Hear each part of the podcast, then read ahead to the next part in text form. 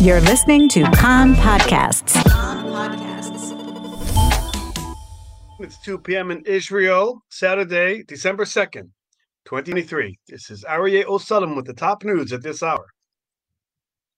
In the past few hours, alerts were sounded in the Gaza periphery communities in the western Negev. Alerts in the area were also heard this morning. No, in- no injuries or damage was reported. In the meantime, the I D F continues to attack in the Gaza Strip. In the past day, more than four hundred Hamas terrorist centers were attacked, according to military sources. These included targets belonging to the Islamic Jihad as well as infrastructure of the Hamas maritime units.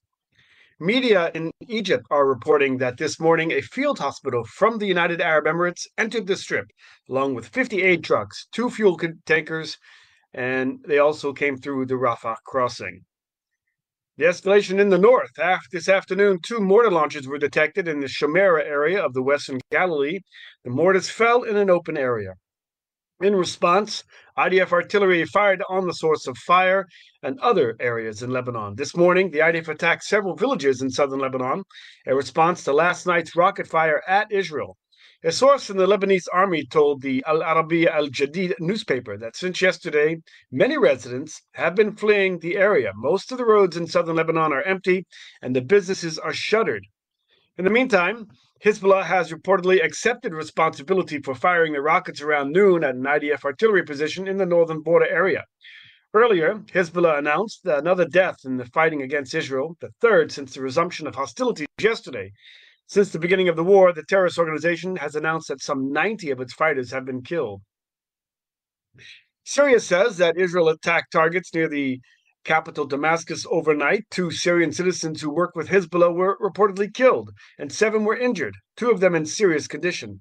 The Syrian news agency SANA reported from a Syrian military source that missiles were fired from the direction of the Golan Heights, and that Syria's air defense system intercepted most of them.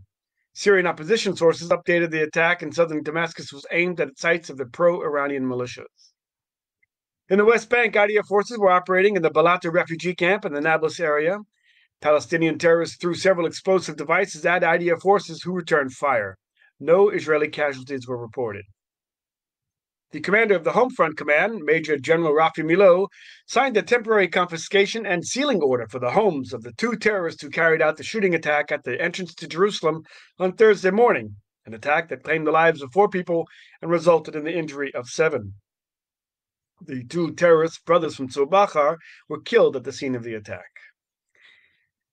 Egypt has condemned Israel's renewed bombing in the Gaza Strip. A statement from the Ministry of Foreign Affairs in Cairo stated that the renewal of the attacks is a disdain for the efforts to extend the ceasefire and the guarantee of the entry of humanitarian aid into the Strip. The Egyptian Foreign Ministry also criticized what it said were calls by senior Israeli officials to deport the Palestinians outside the borders of Gaza, noting that this would be a blatant violation of international law. Well, the contacts to release the Israeli hostages and ceasefire. A Mossad delegation landed this morning in Doha, the capital of Qatar, Reuters reports. Despite the renewal of fighting, contacts between Israel and Hamas, mediated by Qatar, continue. An Israeli official told the news agency that the talks will continue under fire and that the demands to complete the previous er- agreement, according to which all women and children will be released first in exchange for the release of minor and female terrorists. The I D F says that there are seventeen women and children being held captive by Hamas. Only then will Israel be ready to talk about additional deals that would include the release of adult men in exchange for the release of adult security prisoners. Earlier, Israeli officials told Khan that the window of opportunity to renew the truce will remain open for four days at most. The sources clarified that after that, the I D F will be in the midst of a second phase of its war.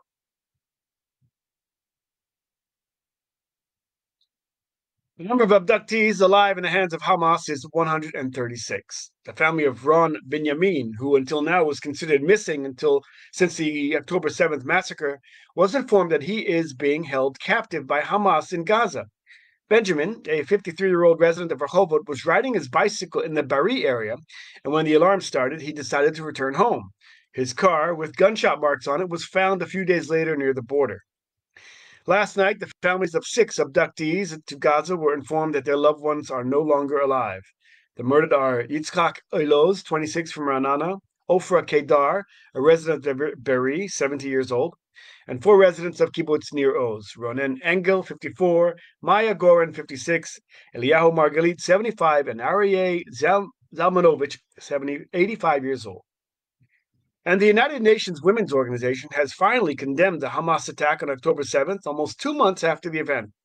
In its statement this morning, it was written, among other things, "We condemn the brutal attacks by Hamas on Israel, and we are concerned about the number of evidences of gender-based atrocities and sexual violence during the attacks." In Atlanta, in the United States, a pro-Palestinian protester set himself on fire outside a building housing the Israeli consulate. He was badly burned and was taken to a hospital. Violence in the Arab society. The body of a forty-year-old man with gunshot wounds was found in the industrial area of Baqa el-Gharbiya. He was apparently killed in a feud between criminals. On the night between Thursday and Friday, four residents of Umm el-Fahm, Jaljulia, and Nazareth, members of the Hariri family's criminal organization, were arrested on the suspicion that they were on their way to eliminate a rival. Police arrested the four at the end of a chase involving shooting at the armored vehicle in which they were traveling in. Weapons were found in the vehicle, including a Kalashnikov assault rifle. The arrest of the suspects has been extended by a week. Since the beginning of the year, two hundred seventeen people have been murdered in the Arab society. The weather outlook: from the afternoon, strong northerly winds will prevail along the coast. Tomorrow and Monday, more warming up. On Tuesday, the temperatures will drop, and local rain is possible, mainly in the eastern part of the country. That's the news from Kan Reka, the Israeli Public Broadcasting Corporation. Join us at eight p m Israel time for our one-hour news program,